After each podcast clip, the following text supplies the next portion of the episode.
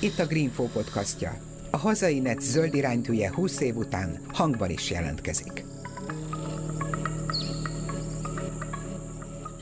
Maradjon meg a Csarna-völgy ősvadonnak. Eltűnt az egyik legidősebb erdő, leírtották a Bükkhegységben, Tarkőnél az öreg erdő egy részét. Brutális fakivágás a Tiszamenti ártérben, Tiszaugnál. Tényleg meg kell fiatalítani a védett erdőket? Csak pár cikkcím, illetve téma abból a 476 tételes listából, ami csak a Greenphone megjelent bejegyzéseket tartalmazza, és ezekben szerepel Gálhidi László, erdőökológus neve, aki a mai podcaston vendége, én Sarkadi Péter vagyok. Az elkövetkezendő közel egy órában az erdő és az emberek viszonyáról, az erdőírtásról, fenntartató erdőgazdálkodásról, egyáltalán az emberiség túléléséről fogunk beszélgetni.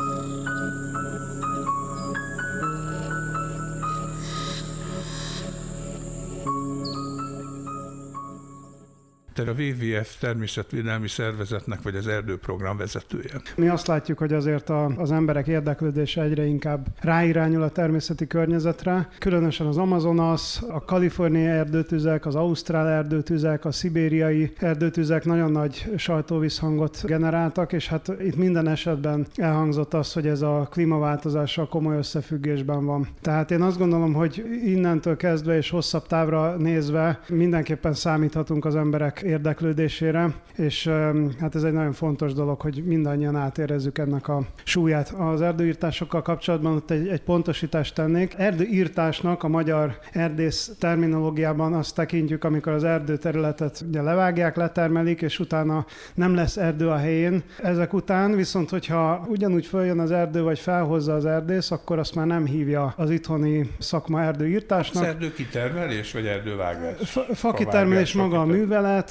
és, és hát igen. Tulajdonképpen az erdőgazdálkodásnak a része, tehát ideálisan azzal, hogy, hogy az erdőben fahasználat történik, ettől még megmarad az erdőterület, és folyamatos a faanyag ellátás, illetve a természeti értékek sem sérülnek túl nagy mértékben. Hát itt aztán számos kérdést föl lehet vetni, hogy ez a 200 éves technika, amit alkalmazunk Közép-Európában, az mennyire biztosítja a természeti értékek megőrzését. Magyarán nekiugrunk a domboldalnak, és letaroljuk. Ezt hívják tarvágásnak. Igen, a köznapi nyelv a tarvágást ismeri talán leginkább. Magyarországon a síkvidéken alkalmazzuk. Ugye a tarvágás az gyakorlatilag azt jelenti, hogy egy lépésben letermelik a faállományt, az erdőt, és utána mesterségesen beültetik a szabadok maradt területet. Tehát ez tulajdonképpen egy ilyen nagyon ember által segített folyamat.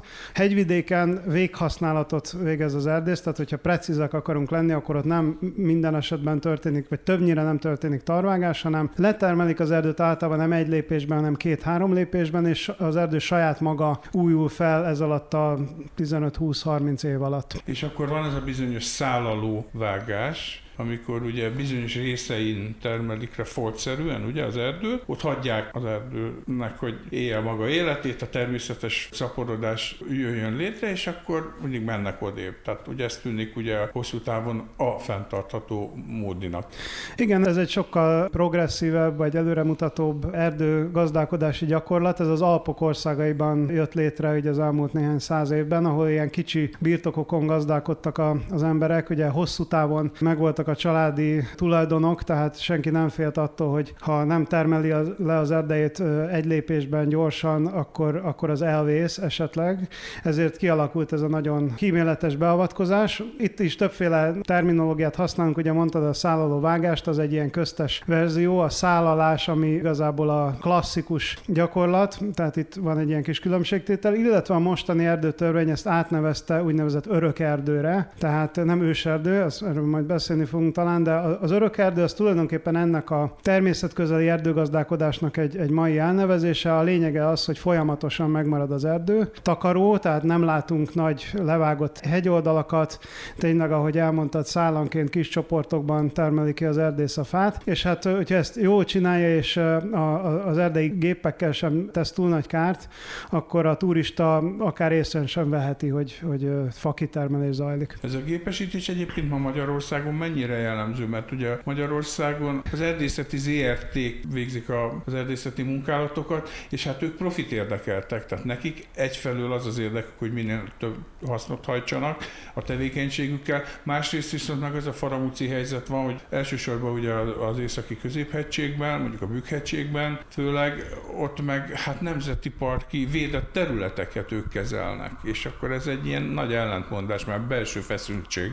Valóban, egyébként ők szívesen elmondják azt, hogy előbb voltak ott ezeken a területeken, mint a Nemzeti Park, hiszen a Nemzeti Parkokat csak a 70-es évek elejétől kezdve hoztuk létre, és valóban ezek a Nemzeti Parkok úgy, úgy alakultak meg, hogy a magához az erdő gazdálkodás gyakorlatához igazából nem nyúlt hozzá az akkori magyar állam, és hát azok a fakitermelések ugyanúgy mentek tovább, tehát én azt gondolom, hogy nagyon sok turista hiheti azt, hogy amit lát mondjuk egy nemzeti parkban kirándulva, hogy hiányzik a hegyoldalról arról az erdő, hogy azt képzeli esetleg, hogy illegális tevékenység zajlik, és hogy valami szörnyű dolgot lát, holott bizonyos értelemben egyébként ez még rosszabb, tehát a, a jogszabályaink teszik lehetővé azt, hogy védett, sőt fokozottan védett területen is ugyanazt a fakitermelést végrehajtsa az állami erdőgazdálkodó, vagy éppen a, ugye a rendszerváltás óta nagyon sok a magán erdőtulajdon is létrejött, tehát a magántulajdonos ugyanúgy végrehajtsa, mint védett területen kívül. Ugye erre volt ez az ominózus példa, jó egy évvel ezelőtt, 19 júniusában, ha jól emlékszem, amikor is a Tarkőnél, ez ugye a Bükkfensiknak a széle, egy fantasztikusan gyönyörű terület, 150, majd nem 200 éves bükk erdőt, zutty vágtak ami teljesen érthetetlen. Igen, hát a, nekünk ez megdöbbentő, pláne így összefoglalva, ahogy elmondtad, az erdő gazdálkodóknak az egyáltalán nem egy szokatlan esemény, sőt volt olyan, olyan erdész is, akivel beszéltem, hogy 180 éves erdő, hát akkor ezek szerint már 50 éve le kellett volna vágni. Tehát nyilván az erdész szakmának is megvannak a, a maga protokolljai, nem szokták az erdőket ilyen hosszan fenntartani, sajnos, védett területen sem. Mi azért irányítottuk rá a figyelmet erre az esetre, nem azért, mert illegálisan történt, történt, sőt kiemeltük minden alkalommal, hogy ez egy, ez egy legális fakitermelés volt, mert a Bükki Nemzeti Parknak szinte a mérteni közepében egy kiemelten gyönyörű helyen az ország egyik legöregebb erdejét vágták ki, ami azért eléggé jól rámutat arra a kontrasztra, ami fennáll a természetvédelem és az erdőgazdálkodás között. Hát egyébként meg az a faramúcia sztoriba,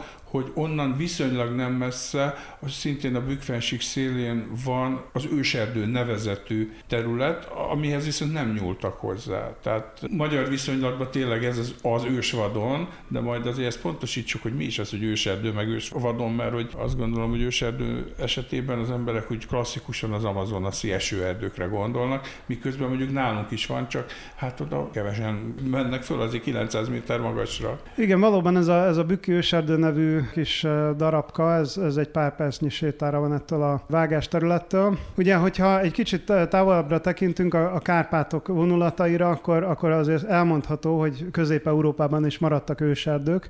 Nyilván nem olyanok, mint az Amazonas mentén, tehát máshogy néznek ki, de itt gyakorlatilag azt értjük ez alatt a fogalom alatt, hogy ember nem nyúlt hozzá, nem volt benne fakitermelés, általában viszonylag nehezen megközelíthető területeken, tehát Szlovákiától, hogyha elindulunk, ugye Kár Kárpátalján, Erdélyen keresztül, és valamennyi környező országban egyébként maradtak viszonylag nagy őserdő darabok, annak ellenére, hogy ez igazából nincs benne a köztudatban. Tehát ezek általában régi főúri vadászterületek voltak, ahová nem engedték be a lakosságot fát termelni, ugye kizárólag vadászat céljait szolgálta, és aztán az idők során, hogyha elég nagy szerencse volt, akkor a, például a szocialista időket is átvészelték ezek az erdők. Magyarországon ebből tulajdonképpen, ami ilyen minőségű, tehát őserdő erdőnek tekinthető, az egyedül a kékes erdőrezervátum, most már ugye rezervátum, a 90-es években hoztuk létre a erdőrezervátum hálózatot, illetve hát az akkori döntéshozók. A már említett Büki őserdő is ennek a rezervátum hálózatnak az egyik tagja,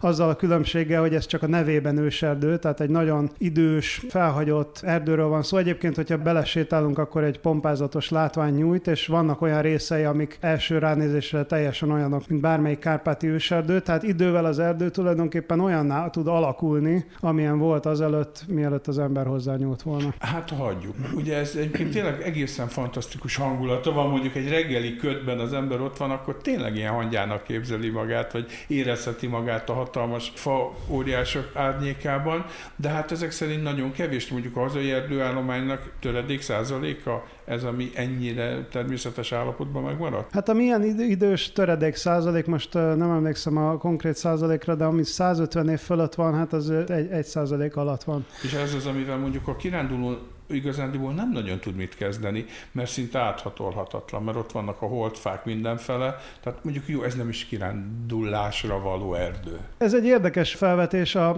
ez az áthatolhatatlanság, meg a sűrű, sötét jelzők, ezek nem minden esetben igazak az őserdőre, az valóban igen, amit mondasz, hogy sok holdfa található bennük, hogyha sik területen van egy őserdő, akkor általában elég könnyű benne mozogni, mert hatalmas fák vannak benne, és köztük nagy tér. Hogyha meredek a hegyoldal, és vannak ilyen össze összeroppant részei, akkor azon nehéz keresztül vergődnünk, hiszen a holdfán általában még szeder is található, meg csalán, meg ugye nagy gödrök támadnak, amikor kidől mondjuk egy 280 éves fa, abba könnyű bele pottyanni, tehát um, ilyen terepen azért óvatosan kell mozogni. Viszont pazar életteret biztosít az erdő mindenfajta lakójának. Így van, tehát vannak olyan fajok, például a fehérhátú harká is ilyen, vagy a, az eurázsiai hiúz, amik kimondottan idős erdőkhöz kötődnek, és olyan erdőkben, amik nem ilyen ilyenek, ott nagyon kis valószínűséggel fordulnak elő. Az ilyen látványos gerinceseken kívül nagyon sok bogárfaj, nagyon sok gombafaj, denevérek, különböző növényfajok,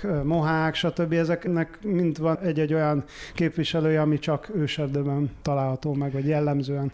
Egy pillanatra térjünk már vissza a gazdaságosságra, vagy, vagy hogy az erdő tulajdonosságra. Ad abszurdum, akkor mi lenne, hogyha mondjuk a nemzeti parkok holnaptól megkapnák a gazdálkodási jogot is ezeken a területeken. Ugye azt mondanák, hogy akkor nem, mondjuk mondok egy példát, nem az Egererdő ZRT kezelni a Bükkhegység védett erdeit, hanem a Bükki Nemzeti Park, akinek persze nyilván erre momentán nincs kapacitása, de hogy ők akkor más szemlélettel látnának hozzá ez a munkához. Igen, ez egy nagyon összetett tehát választ lehet ráadni. Jelenleg is van egyébként nem túl sok olyan erdő, ami nemzeti parki vagyonkezelésben van. Ezek közül azokat, amik a legjobb állapotúak, a legtöbb nemzeti parkban vagy magára hagyják, vagy valami nagyon szelid módon kezelik. Ugyanakkor elég sok olyan erdő is jutott a nemzeti parkoknak a megalakulásra alakulásuk során, amik nem igazán tekinthetők valódi erdőnek, tehát például nemes nyárültetvények, akácosok, egykori TS erdőket kaptak meg nagy mennyiségben, és hát sajnos a, a nemzeti parkokon is van egy gazdasági, gaz, kényszer. gazdasági kényszer, tehát elő kell állítani a működési költségeiket, és hát az az abszurd számomra legalábbis némileg abszurd helyzet áll fenn, hogy szükség van arra, hogy fát termeljenek, hogy legeltessenek, hogy adott esetben szántóföldeket tartsanak fönn. Ideális esetben természetesen természetesen például a barlangi szakvezetés, meg a különböző nevelési tevékenységekből származó haszon az beleillene egy nemzeti parknak a profiába, de az ilyen termelési jellegű pénzszerzés az kevésbé. Egyébként hát nem tudom, mekkora rálátásod van, hogy Európában vagy a világban ez hogy működik. Tehát, hogy mennyire önellátó, saját lábon álló vállalkozás idézőjelben egy nemzeti park, vagy mennyire támogatja az állam. Nem ismerem a, a példák nagy részét, valószínűleg mindenhol több lábon állnak a, a nemzeti parkok, de az is egészen biztos, hogy ott, ahol nem akarják, hogy az erőforrásokat, meg a természeti értékeket kvázi feléje maga a nemzeti park, ott muszáj külső erőforrásokat biztosítani, és hát ez valahol teljesen normális dolog, hiszen a nemzeti parkok azok olyan értékeket őriznek, amik mindannyiunké, és egyáltalán nem ördögtől való, hogy a, az adó forintjainkból őrizzük meg azt az erdőt, ami esetleg túlélte ezt ezt a sok évszázadnyi Nem, én, én inkább arra gondoltam, hogy mondjuk mekkora beleszólása lehet egy német nemzeti parkban, vagy egy osztrák nemzeti parkban, az Alpokban, a nemzeti parknak, hogy ott milyen erdőgazdálkodás folyjon, vagy mennyi fát vágjon ki egy vállalkozó mondjuk. Sokkal nagyobb mértékben szólhatnak bele, tehát Ausztriában és Németországban is a nemzeti parkok jelentős része az tulajdonképpen vadonként működik most már, tehát annyi belenyúlást, annyi beavatkozást engednek, vagy végeztek vesztetnek el, ami ahhoz kell, hogy a természeti értékek megőrződjenek, és az annál többet nem. Csak egy példa, a Kalkalpen Nemzeti Park például Ausztria közepén, az ez körülbelül akkora, mint a mi Akteleki Nemzeti Parkunk, és egy körülbelül 20 ezer hektáros vadon van a közepén, ahol az utakat felszámolták, nincs benne fakitermelés, vadászat is csak nagyon eseti jelleggel. Egyébként látogatható, tehát attól senkinek nem kell tartani, hogy egy ilyen kvázi rezervátum szemlélet, ez sokaknak egyfajta szitok szó, hogy, hogy elzárni az emberek előtt. Nincs elzárva, csak nincs benne fakitermelés. Én szerintem ez nagyon nagy különbség. Te elég régi motoros vagy már ezen a vonalon, természetvédelmi ökológiában utazol régóta. Mióta? 20 hát éve?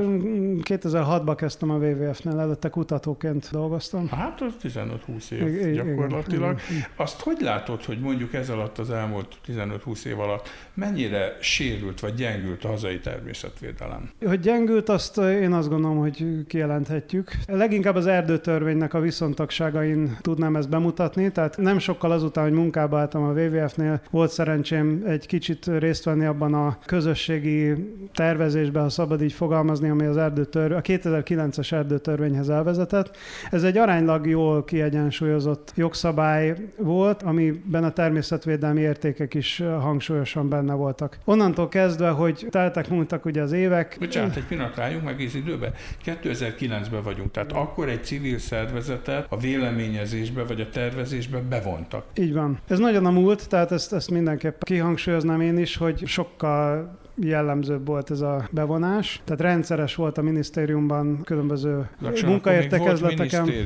Volt, volt, volt, igen, talán pont hát 2006-ban. 2010-ben szűnt meg, 2010 önálló környezetvédelmi minisztérium. Aha. Akkor olvad be az agrárminisztériumba. Igen, igen, igen. Akkor még egy civil szervezetként beleszólhattatok, akkor létrejött ez az erdőtörvény, vagyis formálódott inkább. Csak formálódott, 2008-ban zajlott a munkáknak a nagy része, az egyeztetések nagy része, és 2009-ben jelent meg az erdőtörvény. Majd aztán 2010-es évek elejétől kezdve egy ilyen, hát érzékelhetően egy komoly nyomás alá helyeződött a jogszabály, és hát a erdész ágazat az nem rejtette véka alá, hogy szeretné itt a egyrészt az adminisztrációs terheket csökkenteni az erdőtörvényel kapcsolatosan, másrészt a természetvédelmi korlátozásoknak a gyengítése, feloldása volt az alapvető cél, és hát ez 2017-ben tulajdonképpen össze is jött. Gyakorlatilag esélyünk nem volt arra, hogy, hogy ezt pozitív irányba befolyásoljuk. A mai fordulat ugyanakkor, ami most egy, egy néhány hetes fordulat, igen pozitív, és minket is némileg váratlanul ért, hogy az Alkotmánybíróság végül hosszas elemzések után arra a következtetésre jutott, és ezt egy határozatában meg is jelenítette, hogy a, az erdőtörvény, ami ilyen formán létrejött, ez nagyrészt alaptörvény ellenes. Ez egy, én azt gondolom, hogy egy reménykel keltő fordulat, ami azt mutatja, hogy itt azért van kontroll az ágazatoknak a lobby tevékenységén, és vissza is fordulhat az, ami már egy rossz irányt vett. Oké, okay, de ez az AB határozat, ez ugye július eleje vagy június végén volt. Ez számomra átlag kiránduló állampolgár számára mit jelent? Én is sokat kirándultam, főleg itt a vírus karantén idején. Minden áldott nap például a budai hegyekben tettem kirándulást, és hát már bőven benne jártunk a tavaszban, amikor még mindig zajlott a fakitermelés. Tehát ez is egy olyan szelete a dolognak, amit azt hiszem, hogy mindannyian láthattunk, meg hallhattunk, meg, meg tapasztaltunk. Már hogy, a... ugye madárköltés ideje alatt elméletileg tilos lenne igen, a, ez, a ez, ez, kivágni. Ez az erdész szakmának egy több száz éves, úgy is mondhatnám, hogy tabuja, hogy, hogy a, amikor zöldek a fák és, és költenek a madarak, akkor nem vágunk fát. Most egy, egy teljesen kikönnyített, minden korlátozástól megfosztott jogszabály viszont lehetővé tette, tehát ez, ez így zajlott még az elmúlt időkben, sőt most a júliusi időszakban is, a napokban ugyancsak találkoztam faanyagtermeléssel, ugyanígy a budai hegyekben, tehát még mindig nyilván itt, amíg helyére kerülnek az alacsonyabb rendű jogszabályok is, itt azért még lesznek ilyen esetek. Na de ez azt jelenti, hogy majd mondjuk akkor jövő tavasztól kezdve, hogyha én kirándulok az erdőbe, és azt látom, hogy szaporodási időszakban vágják a fákat, akkor amúgy egyáltalán hova az erdőgazdasághoz, vagy hova tehetek be bejelentést a Nemzeti Parkhoz, hogy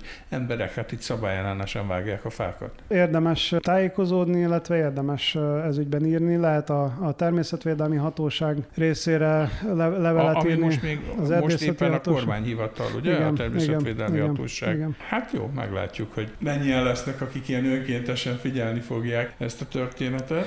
Én nagyon fontosnak tartom a, a lakossági észrevételeket. Tehát az, hogy például a nagyvárosok környékén, és itt Budapest ilyen szempontból kiemelt helyzetű, tehát az itt élő emberek nagyon odafigyelnek arra, hogy mi történik az erdőben. Ezért történhetett az meg, hogy a hagyományos vágásos, ugye hegyoldalról az erdőt eltüntető erdőgazdálkodás Budapest környékén már nem jellemző, mert amint megtörtént mondjuk egy ilyen szakszóval véghasználat, elkezdtek izzani a telefonok a Pilisi parkerdőnél, és hát előbb-utóbb rá kellett ébredjenek arra, hogy váltani kell. Tehát ez, ezért a Pilisi parkerdő az egyik, az állami erdőgazdaságok közül az egyik Hát első. Előtt van, na. Szem előtt vannak, ugyanez igaz a mecsekre, a Pécs miatt, ugyanez valamilyen szinten esetleg a Soproni hegyvidékre, tehát nagyon fontos a civil hozzáállás, a polgári attitűd ilyen szempontból.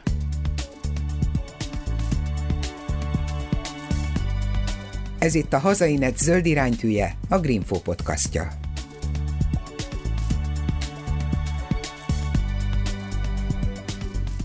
Bennünket is meg szoktak keresni, ilyenkor igyekszünk utána járni, hogy amit lát a, a turista, vagy a betelefonáló, hogy az valójában micsoda, mert ugye az esetek nagy részében azért nem illegális tevékenységről van szó, és megmagyarázható, hogy amit látnak, az, az elfogadható. Van ugyanakkor olyan is, amikor ez, ez nem. Ugyanakkor meg a dolog másik fele az, amikor mondjuk ti karoltok fel egy ügyet, vagy ti szeretnétek azt, hogy egy adott terület mondjuk fokozottabb védettséget kapjon. Lásd ugye a Börzsönyben a Csarna völgyet, amiről szerintem nagyon sokan addig, amíg ti erről nem kezdtetek el cikkezni, meg akciót indítani, nem is hallottak. Nem csodálom, hiszen én sem hallottam a Csarnavölgyről korábban. Ahogy egyébként nagyon keveset tudunk az egyes erdő területekről, én azt gondolom, még aki rendszeresen túrázik, az is viszonylag tájékozatlan, így a egyes földrajzi helyszíneket illetően. A Csarnavölgyben egy szakmai kiránduláson vettem részt először 2011-ben, ha jól emlékszem. Botanikusok, erdészek együtt, és akkor derült ki számomra is, hogy ez az ország legnagyobb olyan erdőterülete, ahol évtizedek óta nincsen fakitermelés. Már akkor felvetette a túravezető kollega, erdész kollega, hogy itt most vagy egy, egy ilyen kíméletes fakitermelés irányába mozdulunk el, vagy pedig kivételesen meghagyjuk a területet úgymond vadonként, és ez egy, egyfajta ilyen különlegessége lehet az országnak. Én akkor úgy gondoltam, hogy mindenképpen emellett tenném le a voksomat, vagy voksunkat a WWF részéről, és hát ahogy teltek múltak a hónapok, az egyre erősebb gondolattá érlelődött, tehát elhatároztuk, hogy egy kampányt indítunk a, a völgy érintetlensége érdekében, annál is inkább, mert például akkor már tudtuk, hogy hiúz is él a területen. Jó, de ugyanakkor meg, hát amennyire emlékszem, talán épp a minisztérium volt az, aki azt mondta, hogy hát nem, ez, ez nem egy jó irány, mert hogy itt inkább az ökoturizmus kéne fejleszteni,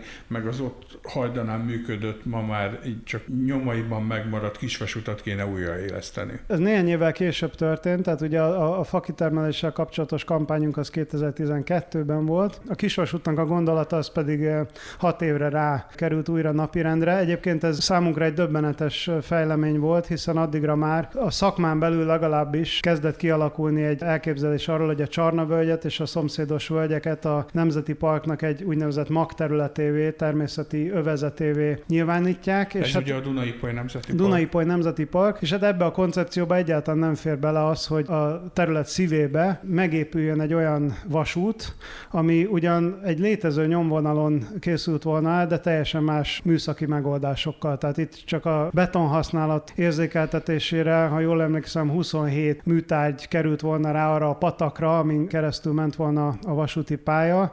Tehát itt hidakat, átereszeket, különböző ilyen töltésvédelmi műtárgyakat kell elképzelni, ami, ami hát hatalmas kárt okozott volna ebben a környezetben. És akkor ez az ügy, ez most hogy áll ez a völgy? Ez a völgy, ez reményeink szerint most már megmenekült, tehát a kisvasút folytatásának, mert azért azt hozzáteszem, hogy ez a kisvasút ez létezik, és a völgy bejáratáig működik, tehát nem arról van szó, hogy a turisták nem használhatják, és egyáltalán nem, nem áll rendelkezésre. A folytatás az, ami ellen felléptünk, de végül is elvetette a kormányzat, illetve hát napirenden van az, hogy a Dunai Poly Nemzeti Parkban is létrejöjjön ez a már említett övezeti rendszer. Ennek egy, egyfajta ilyen előszele, hogy néhány héttel ezelőtt a Hortobágyi Nemzeti Parkban kihirdették a, az övezeti rendszert. A, Elsőként Magyarországon. Ami természetvédelmi vonalon az elmúlt években az egyik üdítő kivétel volt pozitív példa. Annak mi a lényege? A lényeg ennek az egésznek az az, hogy szerte a világon, tehát itt nemzetközi koncepcióról van szó, úgy épülnek fel a nemzeti parkok ilyen kicsit ilyen hagymahéjszerűen, hogy, hogy van egy központi terület, ahol nincsen semmiféle intenzív beavatkozás. Turizmus egyébként igen, tehát ott is el lehet menni a kilátópontokra, lehet járni egyet, de nincsen például fakitermelés, legeltetés és egyéb bányászat, például van, ahol vadászat sem.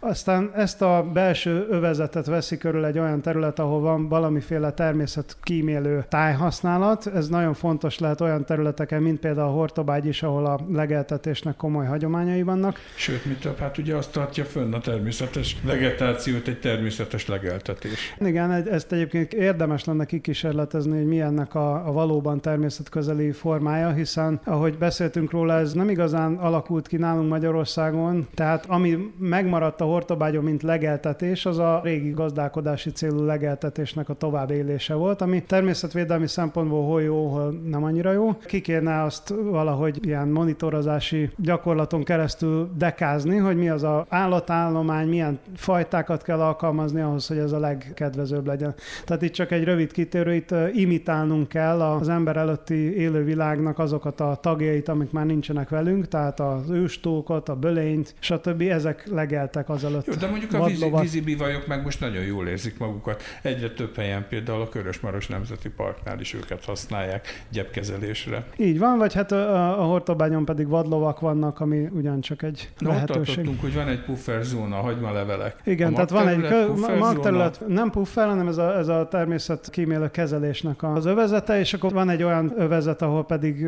valóban lehetőség van fejlesztésre, tehát épületek elhelyezésére, parkoló, látogatóközpont, stb. Ezen kívül van egyébként egy puffer zóna, hogyha a teljességre törekszünk, de ez a három említett övezet, ez mindenképpen fontos. Ez az, ami most a Hortobágyon létrejött. Tehát akkor az első fecske akkor itt a Hortobágyon. Lesz ennek folytatása? Van erre valami fajta ígéret, vagy egyszerűen a tulajdon viszonyok, vagy a méretek ezt nem igazán engedik meg Magyarországon? Van rá ígéret, és mi reméljük is, hogy, hogy azokban a nemzeti parkokban, ahol van már megegyezés a területek lehatárolására, tudomásom szerint a Fertőhanság, az Őrségi Nemzeti Park, a Körösmaros, Kiskunság, Balaton felvidék, ott ez meg lesz. És hát vannak olyan területek, ahol komoly viták vannak, például a már említett Bükki Nemzeti Parkban is. De például, ahol arra kényszerülnek rá a nemzeti parkok, hogy minél több ökoturisztikai bevételt szerezzenek, hiszen azért majd, hogy nem a felét a költségvetésüknek az elmúlt években lenyírbálták, tehát abszolút rá vannak kényszerítve a, a turisták bevételeire. Ott ez akkor gazdasági ellenérdekeltséget okoz,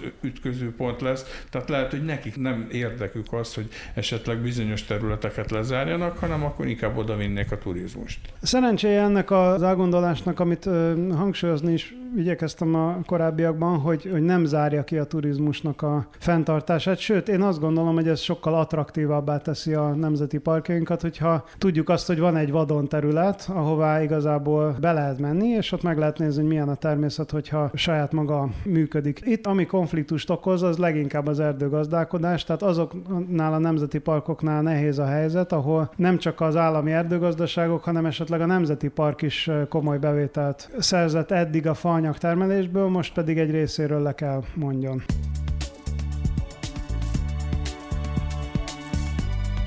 Ez itt a Hazainet zöld iránytűje, a Greenfo podcastja.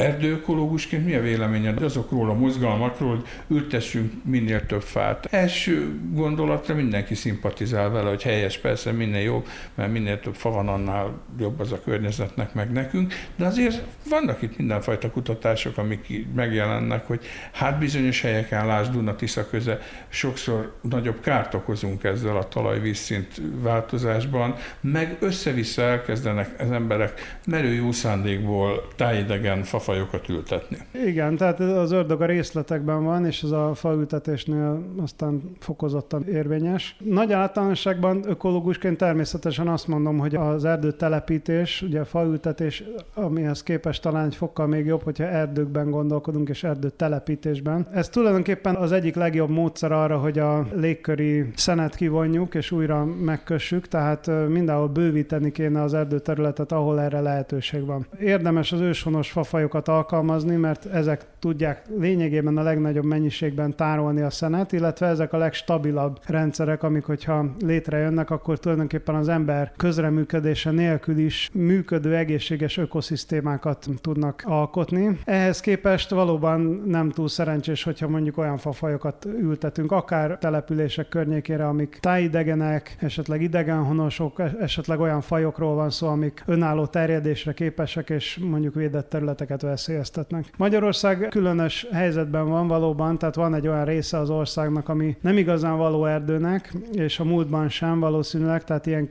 sztyeppés, erdősztyeppés jellegű részei az országnak, például a Dunatisza közel, a homokhátság. Itt igazából a gyep területnek lenne helye, és ezeket vétek beültetni erdőkkel.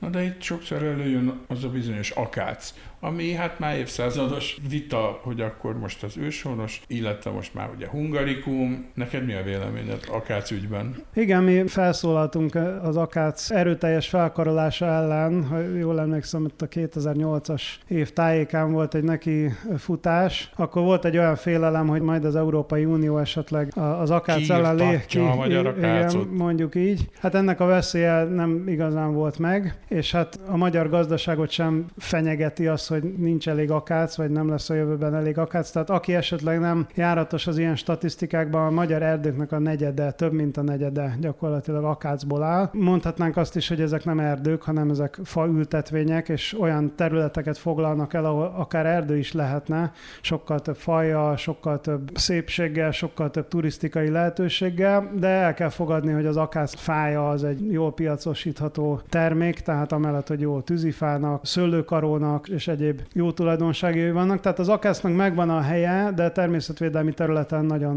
nagy hiba, hogyha az akászosoknak a területét akár csak bővítenénk. És az egyéb ilyen más mozgalmak, nem tudom, 10 millió fa és a többi. Tehát, hogy, hogy oké, okay, a szándék jó, de lehet, hogy tényleg csak ilyen amatőr túlbuzgalommal készül, és akkor meg káros. A 10 millió fa tudomásom szerint, illetve amennyire eddig láttam a tevékenységüket, leginkább településeknek a belterületein igyekszik zöldíteni, és szerencsére az elejétől fogva bevontak olyan szakembereket, akik tulajdonképpen ilyen nagyon jó felhasználható kis protokollokat, recepteket biztosítottak a felhasználók számára, hogy hova mit érdemes ültetni, kicsit ilyen kertészeti, kicsit ökológiai szempontból, tehát hogyha ezt ők továbbra is tartani tudják, illetve ementén dolgoznak, akkor, akkor ez egy hasznos mozgalom, és hát annál is inkább, mert nem csak a település zöldül ezáltal, hanem a fejekben is történik valamennyi zöldülés. Aki részt vesz egy ilyen erdőültetésben vagy faültetésben, az nyilván egy kicsit máshogy tekint a világra, meg a saját környezetére. Volt most egy hivatalos állami ilyen faültetési pályázat önkormányzatoknak. Ezzel kapcsolatban egy cikket olvastam, hogy négyszeres árba kapják az önkormányzatok ezeket a facsemetéket. Erről te mennyit tudsz? Tehát, hogy ez sok, kevés, vagy mi van mögötte? Én is csak a sajtóból tájékozottam ez, ez ügyben, nem tudom, hogy mi van mögötte. Egy dolgot fűznek csak ehhez hozzá, hogy az állam az utóbbi években nagyon-nagyon keveset tesz azért, hogy bővüljön az ország erdőterülete, tehát gyakorlatilag leállt a folyamat, ami az elmúlt száz évben valamilyen ütemben mindig is haladt előre, ezen mindenképpen változtatni De hát kell. mi kormányunk nagyon zöld. Hát ez év elején itt Orbán Viktor több pontból álló nagy zöldítési csomagot jelentett be, akkor ezek szerint az elmélet és a gyakorlat az még messze van egymástól. Nyilván ennek több vonatkozása is van az erdők dolgában. Én azt gondolom, hogy, hogy az idei évnek a nagy előrelépés az erdőtörvénynek a visszaállítása, eredeti jogaiba helyezése, ez, ez ugyan az alkotmánybíróságon múlt, de örülünk neki. Erdősültség tekintetében ugye eléggé rossz helyen állunk Európában. Mondhatjuk, hogy igen, Közép-Európában feltétlenül a legtöbb európai ország, most hogyha átlagot veszünk, meg, vagy a nagyokat veszük elő, mondjuk Németország, Lengyelország, Románia, Franciaország, azért a 30-35 százalék általában megvan. Magyarország az 20 körül billeg. Itt azért nyilván hozzá kell tenni, hogy egy olyan földrajzi környezetben vagyunk, ahol nem csak, hogy vannak olyan részei az országnak, ahogy már beszéltünk róla, hogy nem annyira alkalmas erdőnek, de viszont mezőgazdasági területnek nagyon is. Tehát a történelmi Magyarországnak ez a része volt az, ami élés kamraként működött, és hát az erdőterület is ennek megfelelően itt csökkent le leginkább. Jó, de mondjuk szerinted hol lehetne még racionálisan erdőket telepíteni, vagy hány százaléknyi potenciális terület van, ahol érdemes lenne? A kormányzati elgondolás az 27 százalékba határozta meg az erdősültség végpontját, vagy, vagy erdősítések végpontját. Tehát a mostanihoz plusz még mondjuk 6-7 százalék. 6-7 százalék, ami, ami ilyen jó sok százezer hektár erdőt jelent. Ennek a helyen, hát nehéz ennek helyet találni. Az valószínű egyébként, hogy inkább a Dunától nyugatra, tehát klimatikus szempontból sokkal inkább a Dunántúl felel meg az erdőtelepítéseknek, de hát érdemes lenne máshol is. Hát lehet, hogy ez azt kellene, hogy az Unió több támogatást adna erdőtelepítésre, akkor már a föld tulajdonosok másba kezd kezdenének gondolkozni. Persze valószínűleg akkor is ezek az ilyen faültetvények szerepelnének, hiszen a statisztikában csak az a lényeg, hogy az erdőként van számon tartva, de hogy az valójában ökológiai szempontból nem erdő, csak egy ültetvény. Valóban sajnos a, a támogatási rendszerek eddig nem tettek elég nagy különbséget ősonos és nem ősonos telepítések között. Van egyébként, tehát a támogatási összegek tölgyre magasabbak, mint például akácra. Ez egyébként tagállami feladat, illetve lehet lehetőség, hogy meghatározza azt, hogy az Európai Uniós forrásokat hogy ossza el, és milyen elvek szerint. Tehát itt ez egy fontos szakmai feladat lenne, ezt olyan módon irányítani, hogy, hogy tényleg a, a legjobb erdőkből legyen több, és ne pedig a faültetvényekből.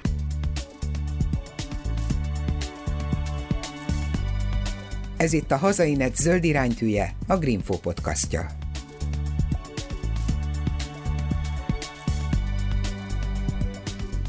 Én az Ötvös Lorán Tudományegyetemen biológusként végeztem. A biológus szakon van arra lehetőség, hogy ugye ökológia és evolúcióbiológia szakirányon ökoszisztémákkal foglalkozunk, és a növényrendszertani és ökológia tanszéken voltak erdő ökológiai kutatások.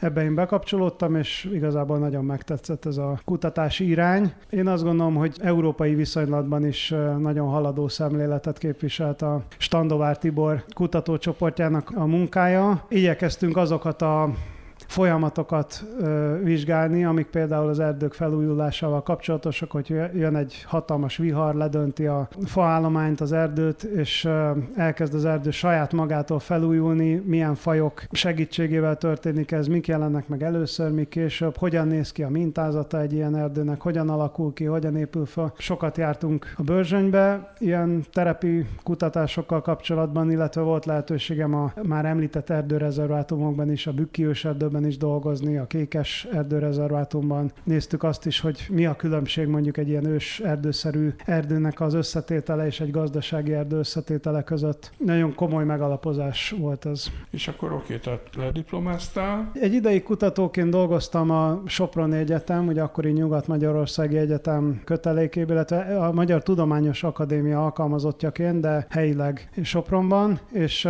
az erdő állományok, illetve a klímaváltozás kapcsolatát modelleztük Mátyás Csaba kutatócsoportjában az ő vezetésével. Arra igyekeztünk iránymutatást adni, hogy a jövőben mi várható, hova fognak az erdők alakulni. Konkrétan mondjuk az alpokai a fenyvesei? Akár, vagy, vagy mi lesz a bükköseinkkel a középhegységben, mi lesz a tölgyeseinkkel. És mi lesz? Pozitív válasz adható rá, vagy nem igazán? Hát attól függ, ugye azt, azt emberi nézőpontból kell rátekintenünk az erdőkre, így mindenképpen egy szorongató prognózis, ami elé nézünk, tehát a klímaváltozás az egy nagyon drasztikus hatás, és az erdők sem fognak ez alól megmenekülni. Az, hogy egy erdő hogy viseli el egyébként ezt a körülményt, az, az, az nyilván más kérdés, tehát a földtörténet során az erdőknek mindig is alkalmazkodniuk kellett a klímaváltozáshoz, hol lassabb, hol gyorsabb változásokhoz, ami most nagy különbség, hogy ezek az erdők, ezek rendkívüli mértékben át vannak alakítva. Az erdő gazdálkodás évszázadai tulajdonképpen legyengítették őket. Ott, ahol az eredeti fajösszetételt megváltoztattuk, vagy teljesen lecseréltük, ott szinte esélyük sincsen ellenállni a klímaváltozás durva hatásainak. Tehát például, amikor a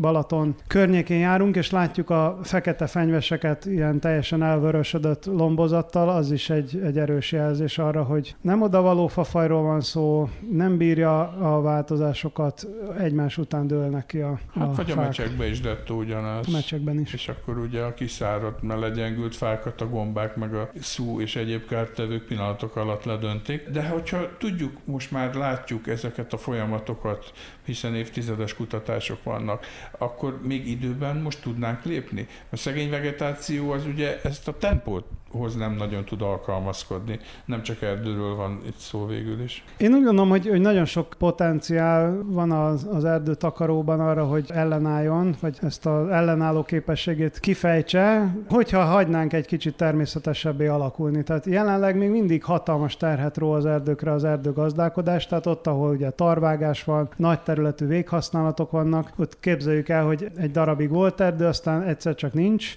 A nap perzselő sugarai leégetik a zajnövényzetet, a szelek kiszárítják, a megmaradó fák nagy része is komoly károkat szenved, előbb-utóbb elpusztulnak, kidőlnek. Miközben a, a megmaradt erdő terület, vagy erdőt takaró, az meg nagyon sűrűn tartott, gazdasági célokat szolgál, nagy mértékben felhasználja azt a vízmennyiséget, ami sokkal kevesebb fának lenne elegendő, tehát ez egy, ez egy olyan stressz körülmény, amin mindenképpen lehetne változtatni. Tehát a, a, a saját erdeinket kellene egy picit felszabadítani a kényszerek alól.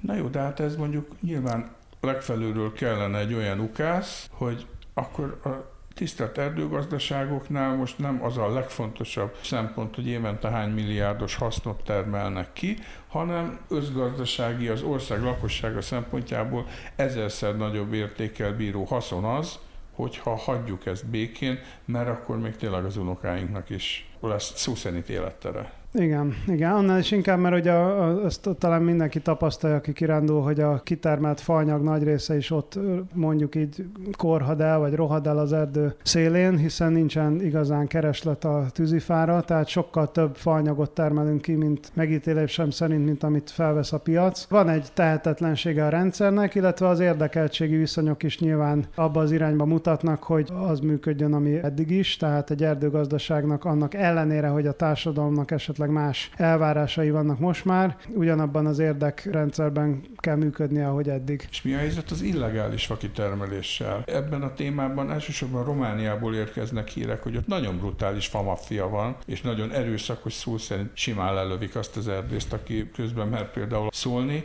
és hát ott ugye az osztrák nagy fakitermelő cégeknek a maffiája van, vagy vélik, hogy az. Magyarországon, Nyugat-Magyarország, most nem, az, nem elsősorban a szegénységi, most valaki kimegy és a téli tüzelőjét összeszedi az erdőből, hanem ahol nagy üzembe megy. Vagy mondjuk ugye sokan szitták azt, vagy kérdőjelezték meg a Pécsi hőerőmű biomassa hőerőműnek a termelését, hogy ott letermelt erdőket égetnek el. Magyarországon azért sokkal jobb a helyzet, mint, mint mondjuk Erdélyben, vagy Máramarosban. Itt nincsenek annyira eldugott erdőterületek, ahol ez a fajta famafia így, így tudna virágozni, meg hát azért, azért sokkal szabályozottabbak a, a hazai viszonyok. Ami ugye ilyen valóban ez a szegénységi falopás az, ami jellemzőbb nálunk. Amit a mondjuk a nagy cégek például, mint a, mint a Pannon Power kifejt hatást, az inkább abban foglalható össze, hogy a termelési lehetőségeket jobban kihasználják az erdőgazdaságok. Tehát, hogyha van rá kereslet, akkor onnan is kitermelnek faanyagot, ahol esetleg az elmúlt évtizedekben, ahonnan nem, de ez, ez a jogszabályi lehetőségeken belül van.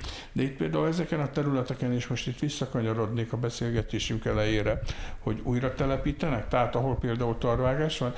Nekem van egy személyes élményem Svédországban, Stockholmtól nem messze jártunk egy erdőben, egy fenyőerdőben, ahol ilyen számomra brutális méretű gépekkel termelték ki az erdőt. De olyan szinten ment ez már csúcs technikával, hogy minden egyes fal külön volt jelölve GPS koordinátákkal, ment a gép, és hát maximum egy perc alatt gyakorlatilag kivágta, gajatlanította, és egy méteres rönkökké szétfűrészelte, és akkor ment tovább ez a két méteres kerék átmérőjű óriási nagy gép, és folyamatosan termelte, vitte, de másnap már utána mentek kézi erővel az emberkék, és a kis félméteres fenyő magoncokat már lőtték bele a földbe, és már telepítették is. Együtt voltunk Svédországban, láttuk ezt a gépszörnyet. Ezt úgy hívják egyébként, hogy Harvester, és leginkább az északi országokban használják. A magyarországi erdők erre nem annyira alkalmasak, tehát ahogy említetted, ez a gép ez kinyúlik a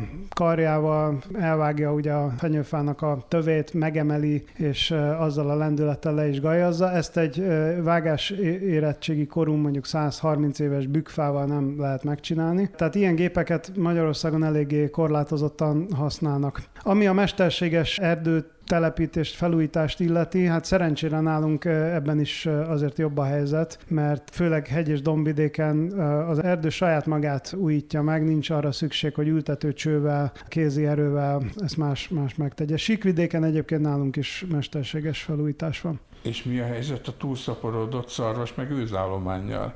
Akiknek meg terül-terül asztalka egy-egy ilyen kis magoncos terület. Igen, ez, ez sajnos Közép-Európának, vagy most már talán egész Európának egy ilyen problémája, hogy egyre, egyre nagyobb a vadállomány. Ugye itt egy, egy érdekes folyamatnak vagyunk a tanúi, hogy a sportvadászat, mint szempont, mint érdek megköveteli, hogy magas legyen a vadlétszám, hiszen ha nem magas a vadlétszám, akkor nagyon kicsi eséllyel kerülnek puska végre. Igen, az úri vadászat kisebb hatékonysággal folyhat folyhat. Na most ez a magasan tartott vadlétszám viszont az erdőkre borzasztó káros hatással van, tehát nagyon nehéz felújítani az erdőket ilyen körülmények között. Egy olyan kiegyensúlyozott vadgazdálkodásra lenne szükség, ahol egy ennél alacsonyabb szinten tartanánk a létszámot. Ebben egyébként a nem olyan hosszú ideje, de azért folyamatosan betelepülő, visszaszivárgó nagy ragadozók is segítenének, hogyha nem kerülnének illegális körülmények között puska végre például a hiúzok, farkasok, néha napján medvék. Mert hogy a WWF-nek erre is van egy programja. Van egy nagy ragadozó programunk, egyébként nagyon népszerű, tehát elmondhat, tudom, hogy talán ez az egyik leginkább közérdeklődésre számot tartó programunk. Szeretik az emberek a nagy ragadozókat, és nagyon sokan figyelemmel követik a, a jelenlétüket. Ez nálunk, nálunk mondjuk attrakció, de mondjuk Szlovéniában, vagy Szlovákiában, vagy, vagy pláne Erdélyben ez egyáltalán nem egy meglepő dolog. Ott, ott lényegében saját útvonalaik vannak, saját országútjaik vannak a medvének, ahol rendszeresen megfigyelhető. Na jó, ugye, de itt most az örök dilemmához jut jutottunk el, hogy hát az ember megy bele végül is az állatoknak a természetes élőhelyébe, és akkor felháborodik azon, hogy hát a medve meg oda jön, amikor a kirándulók ott adják a szenyójukat. Igen, igen, hát van, aki felháborodik, ez, ez tényleg egy, egy, egy okos tervezéssel lehet megelőzni. Romániában sajnos tényleg van egy sor olyan példa, hogy olyan helyeken történnek fejlesztések, amik pont a medve útvonalba esnek. Ilyenkor a medve, mivel egy kíváncsi állatról van szó, szinte elkerülhetetlen, hogy ne kezdje felborogatni a, a kukák, károkat, esetleg másban is kárt tesz, meg lehet ezt előzni. Ez is egy ilyen örök dilemma, hogy akkor hogyan sikerül a lakosságnak ezt elmagyarázni, hogy rájuk pedig szükség van, tehát hogy hol van egy egészséges kompromisszum. Igen, ez, ez, ez egy nehéz dió. Nyilván azokban az országokban, ahol folyamatosan jelen vannak, és itt nem csak az európai országokra érdemes gondolni, hanem például az Egyesült Államokra, ahol a személyes biztonságnak sokkal magasabb prioritása van akár, mint nálunk, legalábbis a tapasztalataim szerint, vagy, vagy ott van Kanada, de akár még Japánt is mondhatnánk, a nagy ragadozók ugyancsak vannak. Sehol nem az az irány, hogy meg kell tőlük szabadulni, hiszen a természet egész a szempontjából borzasztó fontos szerepet játszanak. Az együttélést kell megtanulni, ami egyébként néhány egyszerű lépésből áll, olyasmi egyébként, mint a vírus elleni intézkedések, csak itt nem a szájmaszk van központi helyzetben, hanem például lezárható szemetesedények, az, hogy ne vigyünk magunkkal olyan ételt, ha igaz igazi vadon területen járunk, ami már messziről oda csalja esetleg a nagy ragadozót, bizonyos magatartási módok is fontosak. Le- legjobb, ha nem egyedül kószálunk ilyen területen, de egyébként túl komoly biztonsági intézkedésekre nincs szükség. Jó, meg hát mondjuk visszatérve Magyarországra azért nincs nagyon okunk pánikolni. Nagy ritkán egy-egy medve, vagy pár farkas, de a farkas meg fél az embertől igazándiból. Fél. meg még inkább. Gyakorlatilag farkas és hiúzzal kapcsolatos sérülés az, az nem, nem történt Európában az elmúlt száz évben, most csak így durván fogalmazva. Medvével kapcsolatosan igen, de itt azért fontos kiemelni azt, hogy vannak olyan veszélyeztetett csoportok, tehát például aki gyakran jár gombászni, vagy célzatosan keresi a medvék lakta területeket, Erdélyben azért nagyon sok baleset pont ebből adódik, hogy olyan helyekre tévednek be emberek, ahová... A medve nem játék, mint A medve tudjuk. nem játék, mint tudjuk. Köszönöm szépen a beszélgetést Gálhidi László erdőökológusnak, a WWF Magyarország erdőprogram vezetőjének. Én Sarkadi Péter voltam, legközelebb egy hét múlva jelentkezik a Greenfo podcastja, viszont hallásra. Önök a Greenfo podcastját hallották. Ha kíváncsiak a következő részekre, iratkozzanak fel ránk. Honlapunkon a 120 ezer tételes napi sajtószemle mellett a 20 év alatt megjelent 44 ezer cikket is megtalálják, ahogyan az összes napra készen tartott rovatunk bejegyzéseit is. Várjuk a 13 és fél ezres Facebook táborunkban, a vasárnapi hírleveleink olvasói között, és akár szerzőként, sőt, támogatóként is.